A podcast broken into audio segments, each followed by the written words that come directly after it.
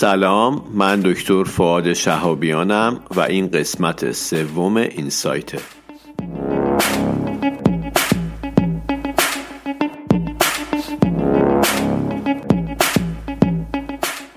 این سایت به معنی بینشه و اپیزود میانی دنکسته که در اون ما بدون هیچ توضیح اضافه با همدیگه ابسترکت مقالات رو می‌خونیم.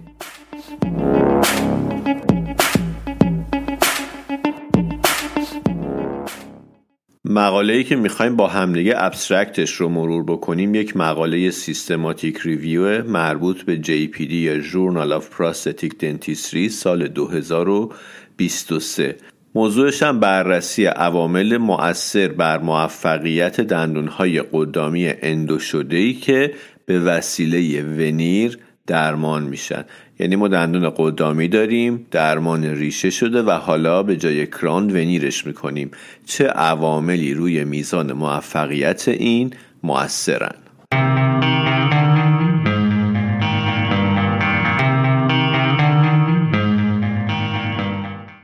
هدف استفاده از پورسلن ونی روی دندونهای اندو شده قدامی به جای کران هم مشخصه. به خاطر اینکه کانزرواتیو تره و ما می‌خوایم یک درمانی رو انتخاب بکنیم که ساختار بیشتری از دندون رو حفظ بکنه.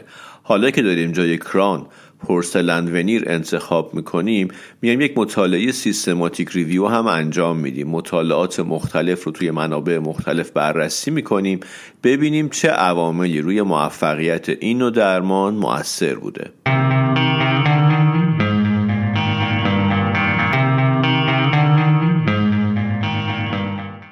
چیزایی که به نظر می اومده که می‌تونه تاثیر مثبت بذاره روی دوام این دندون ها روی میزان موفقیتشون بعد از پورسلن ونیر یکی immediate dentin seal بوده یکی این که وقتی که دندون می‌خواد endo بشه اون access cavity رو توی ناحیه labial قرار بدیم و یکی هم استفاده از fiber post ه.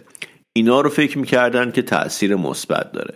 اما conclusion گفته که استفاده از fiber post و labial ی کردن اون access cavity endo اثر مثبت روی میزان موفقیت اون درمانهای veneer پرسلنی داره.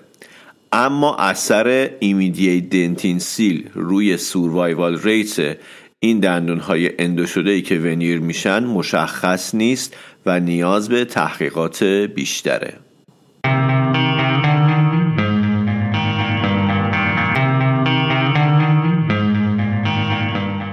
خیلی ممنون که وقتتون رو در اختیار من گذاشتید. امیدوارم که اوقات خوبی رو داشته باشید.